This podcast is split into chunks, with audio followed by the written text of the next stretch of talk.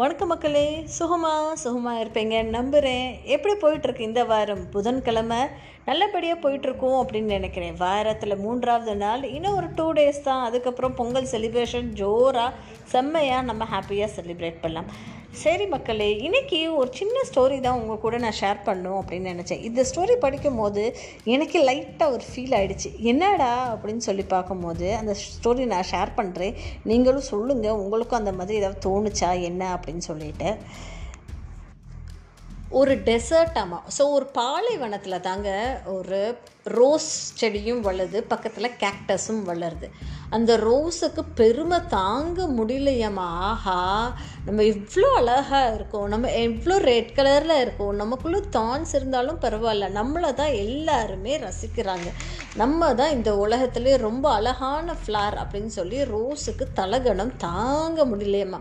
ஒரே ஒரு கவலை மட்டும்தான் அந்த ரோஸ் பிளான்ட்டுக்கு இருந்ததாம்மா. என்னடா கவலை அப்படின்னு சொல்லி பார்த்தோன்னா, தான் பக்கத்துலேயே ஒரு முள்ளு செடி, அதாங்க அந்த கேக்டஸ்ன்னு சொல்லுவாங்களே அந்த கள்ளிச்செடி, அது தான் வந்து குரோ ஆச்சாமா. சாச்சா, இது பக்கத்துலலாம் நம்ம போய் வளர்ந்துட்டுருக்கோம், எவ்வளோ அசிங்கமாக முள்ளு முள்ளாக பச்சை கலரில் இருக்கே அப்படின்னு சொல்லிட்டு அது தனக்கு தானே ரொம்ப பெருமையாக ஃபீல் பண்ணிக்கிட்டே இருந்ததாம்மா அந்த ரோஸ்.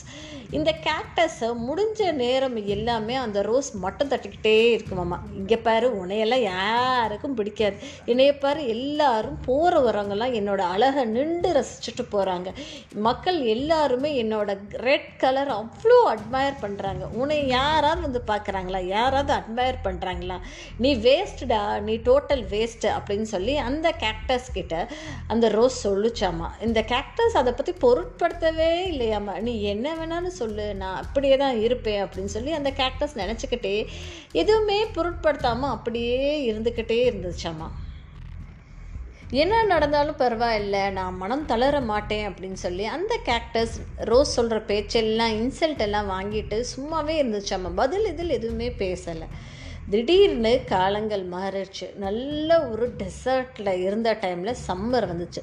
ஸோ வின்டர் சீசனில் இருக்கப்போ தான் ரோஸோட ஆட்டம் தாங்க முடியல. இப்போ சம்மர் வந்துடுச்சான். சம்மர் வெயில் பட பட படம் அந்த ரோஸ் வந்து ரொம்ப சுருங்கி போயிடுச்சம்மா, வாடி போய் லாஸ்ட் ஸ்டேஜ் ஆஃப் லைஃப்பில் நின்றுச்சாம்மா அந்த ரோஸ்.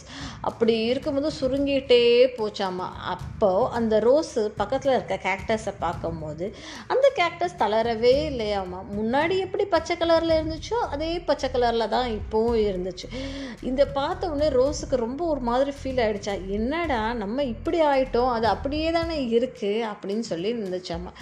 இது வந்து திடீர்னு ஒரு நாள் அந்த ஸ்பேரோ, நமக்கு தெரியும் இல்லையா அந்த கொத்தி பறவை, ஸோ அந்த ஒரு பறவை பறந்துட்டு போயிட்டுருக்கும் போது தனக்கு தண்ணி குடிக்கணும் அப்படின்னு சொல்லி தோணும் போது டெசர்ட்டில் தண்ணியே இல்லையாம்மா. இந்த முள்ளு செடியை பார்த்தோடனே இந்த பறவை பக்கத்தில் வந்து அந்த கொத்தி, அந்த கேக்டஸ் இருக்குல்லையே அந்த கேக்டஸை கொத்தி கொத்தி கொத்தி அதில் இருக்கிற தண்ணியே எடுத்து குடிச்சிச்சாமா. பக்கத்தில் இருக்க ரோஸ் பிளான்ட்டை லைட்டாக கூட அந்த ஸ்பேரோ திரும்பி பார்க்கவே இல்லையாம்மா. இது பார்த்தோன்னே அந்த ரோஸுக்கு ரொம்ப சங்கட்டமாக போயிடுச்சா. என்னடா, நம்மளை எல்லோரும் போகிற வரங்கெல்லாம் நம்ம அழகை பார்த்து மயங்கினது வியந்தது, இப்போ யாருமே நம்மளை திரும்பி கூட பார்க்க மாட்டாமே அப்படின்னு சொல்லி ரொம்ப ஃபீலாக இருந்துச்சாம்மா. கேக்டஸ்க்கு தெரிஞ்சு போச்சு, ஓ ரோஸ் இப்படி ஃபீல் பண்ணுறான் அப்படின்னு சொல்லிட்டு.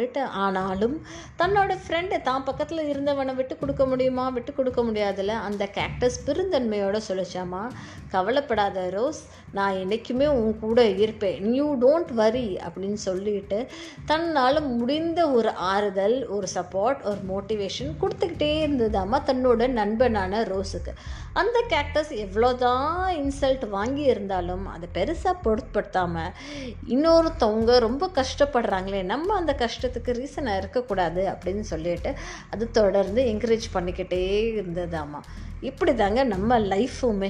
கேக்டஸ் மாதிரி இருந்துட்டோன்னா யார் என்ன பேசினாலும் சரி, பேசிக்கிட்டே போகிறவங்க பேசட்டும், நம்ம இருக்கிற மாதிரி இருந்துக்குவோம் அப்படின்னு இருந்தோன்னா எனக்கும் ஸ்டெடியாக ஸ்டேபிளாக லைஃப் போயிட்டே இருந்ததுன்னா நிதானமாக அப்படியே தான் இருக்கும். இல்லை வேறு மாதிரி வாழ்க்கை மாறுச்சு அப்படின்னா அது நமக்கும் கஷ்டம், மற்றவங்களுக்கும் கஷ்டம், நம்ம சுற்றி இருக்கவங்களுக்கும் அது கஷ்டம். எனக்குமே ஏற்றத்தாழ்வுகள் வாழ்க்கையில் வேணும் தான். பட் ஸ்டில் அந்த ஏற்றத்தாழ்வுகள் வரும்போதும் சரி, எப்போவுமே ஒரே மாதிரி இருந்துட்டோன்னா பெருசாக நமக்கு வந்து பாதிக்காது, பாதிப்பு அப்படின்றது நமக்கு கம்மியாக தான் இருக்கும். ஸோ இதை தான் நான் இன்றைக்கி உங்கள் கூட ஷேர் பண்ணணுன்னு ஆசைப்பட்டேன். நான் ரொம்ப ஃபீல் ஆன ஸ்டோரி தாங்க இது. உங்களுக்கு எப்படி இருந்ததுன்னு மறக்காமல் கீழே அந்த க கியூஎன்ஏ செக்ஷன்ஸில் போட்டு விடுங்க, நானும் பார்ப்பேன். உங்களுக்கு பிடித்திருந்ததுன்னா பக்கத்தில் லைக் பட்டன் இருக்கும் இல்லையா, அதையும் ப்ரெஸ் பண்ணிக்கோங்க. மறக்காமல் ஸ்பாட்டிஃபைல கானாவில் கேட்குறவங்க நோட்டிஃபிகேஷன் பெல் ப்ரெஸ் பண்ணிக்கோங்க. நன்றி மக்களே.